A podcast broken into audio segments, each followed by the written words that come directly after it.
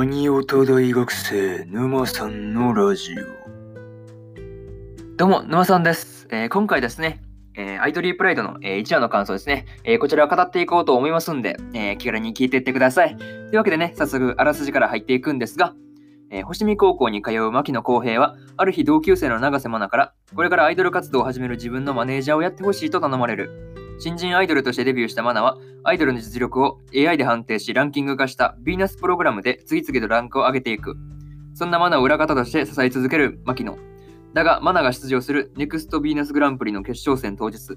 熱く暗い雲が空を覆っていた。というね、え、アニメ公式サイトからの引用です。ここからね、え、順次感想になっていくわけですが、まず一つ目ですね、えー、牧野とマナの出会いというところで、えー、そうですね、話の舞台がですね、あの、まあ、冒頭から5年前に、えー、まあ、遡るわけですが、まあ、そうですね、えー、牧野とマナが高校で出会うところからですね、まあ、話が、えー、始まったんですね。そうそうそうそう。まあ、すべての始まりはここだったみたいな感じでね、そうそうそう、始まったわけですが、まあ、マナがですね、えー、アイドルのことを、まあ、牧野に相談したのが、えー、まあ、なんて言うんだろうね、あの、隣の席だからというね、まあ、理由がそう、可愛らしいもので、まあ、ちょっとね、あの、薬と笑える感じでよかったかなというところを思いましたね。うん。っていうのと、あとはそうですね、あの、知り合ったばかりなのにですね、えー、牧野とマナがそうですね、あの、最初からいい雰囲気漂わせてるなとかですね、あとはそうですね、マナさん美人すぎんとかね、うん、その辺を思ったりしました。うん、そう、本当にそうそうそうそう。あんな隣にね、そう、黒髪のね、そう、美少女おったらやばいよねっていうね、そうそうそうそう、なかなかそういう支柱にお目にかかることはないかなっていうのは思うんですけど、いや、ああいうのはいいよね。そうそうそうそう、話しかけられてっていうね、そうそうそうそう、まあ、なかなかそういうところを思ったりはしました。はい。これがね、えー、まず一つ目の感想である、えー、牧野とマナの出会いというところで、えー、次、二つ目ですね。えー、凄まじいランク上げというところいうところでね、えー、そうですね。牧野はね、えー、マナのマネージャーになったわけですが、えー、マナのね、あのアイドルとしての活躍っぷりですよね。そう、これがもう実に輝かしいもので、そうそうそう、なかなかすごい勢いですよ。ランクをね、上げていって上げていっていたわけですが、まあ、本当にね、そう、ビジネスプログラムによるランクをね、まあ、本当に上げていって、あれ、一番上が S なんですよね。そうそうそう、確か。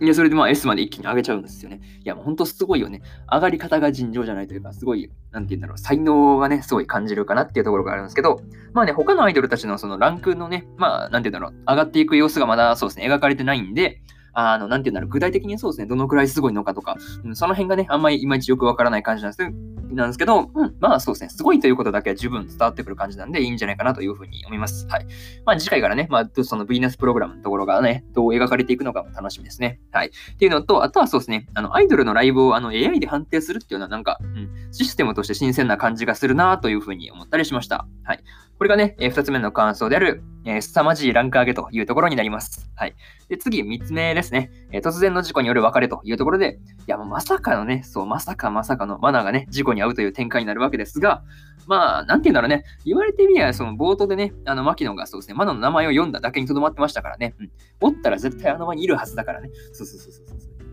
その場にいないっていううにね、なんとなく、あ、察してきて感じだったんですけど、いや、まあまあまあ、なんとなくはそうわかるんですけど、まあまあ、なるほどね、事故だったかというところですよね。うん。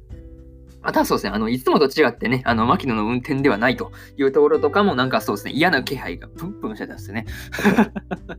そう、フラグがどんどん立てられていくっていう感じで、いやーもうこれやべえって思ってたから、やっぱそうですね、事故だったというところですね。うん。まあでもあれですよね、あの、牧野と、あの、マナがそうですね、出会った高校の座席でですね、えー、幽霊になったマナと再会するという展開にはそうですね、なかなかそうですね、意外性があったという感じで、そうそうそうそう、あの、なんて言うんだろう、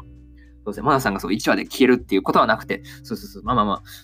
まあ、一応そう幽霊として今後とも出演していくという感じで、ああ、なるほどねっていうふうに思いましたね。うん。まあね、本当そう、幽霊になったね、マナがストーリーにどう関わってくるのかとかですね、えー、その辺がすごい楽しみだなというふうに個人的には思っております。はい。っていうね、えー、これが3つ目の感想である、え突然の事故による別れというところになります。はい。でね、えまあ最後にというパートに入っていくんですが、え今回はね、まあ現在に至るまでの話っていう感じでね、なかなかそう、なんていうんだろう、なんていうんだろう、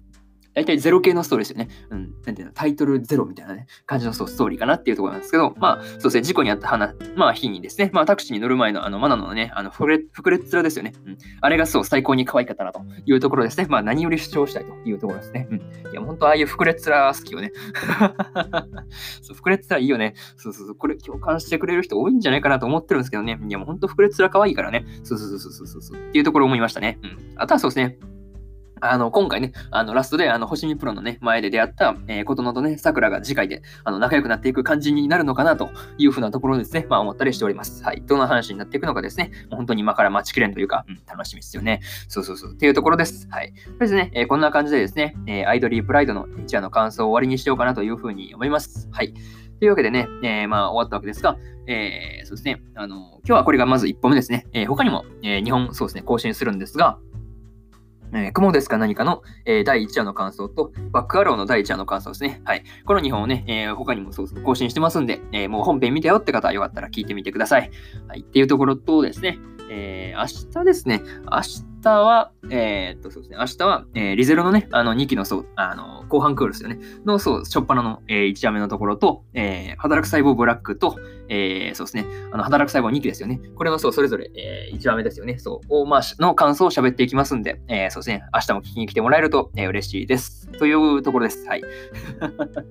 そうそうそう、明日は結構そう人気作品目白押しみたいな感じでやるんで、はい。まあ、そうですね、人気系統のやつが明日多いんですが、まあ、そうですね、えー、聞きに来てもらえると、えー、嬉しいですという、まあまあ、宣伝ぶっ込みました。はい。っていうところです。はい。えー、そうですね。まあ、引き続きね、えー、アイドルイプライドはですね、の感想は、えー、毎週、そうですね、えー、火曜日に、えー、更新していきますんで、えー、よろしくお願いします。というところでね、えー、こんな感じで終わります。いやー、まあまあ、ちょっとね、うん、最後に雑談だけ挟んどくと、まあちょっとね、今、あのー、自分の部屋で撮ってるんですけど、うん、あの、暖房をね、そうつけてないので 寒いですよねっていう、そうそう、声とか震えてないから大丈夫なのかなちょっとその辺がね、ねなかなかちょっと心配なんですけど、うん、まあまあ、ちょっと今日雪降ったんでね、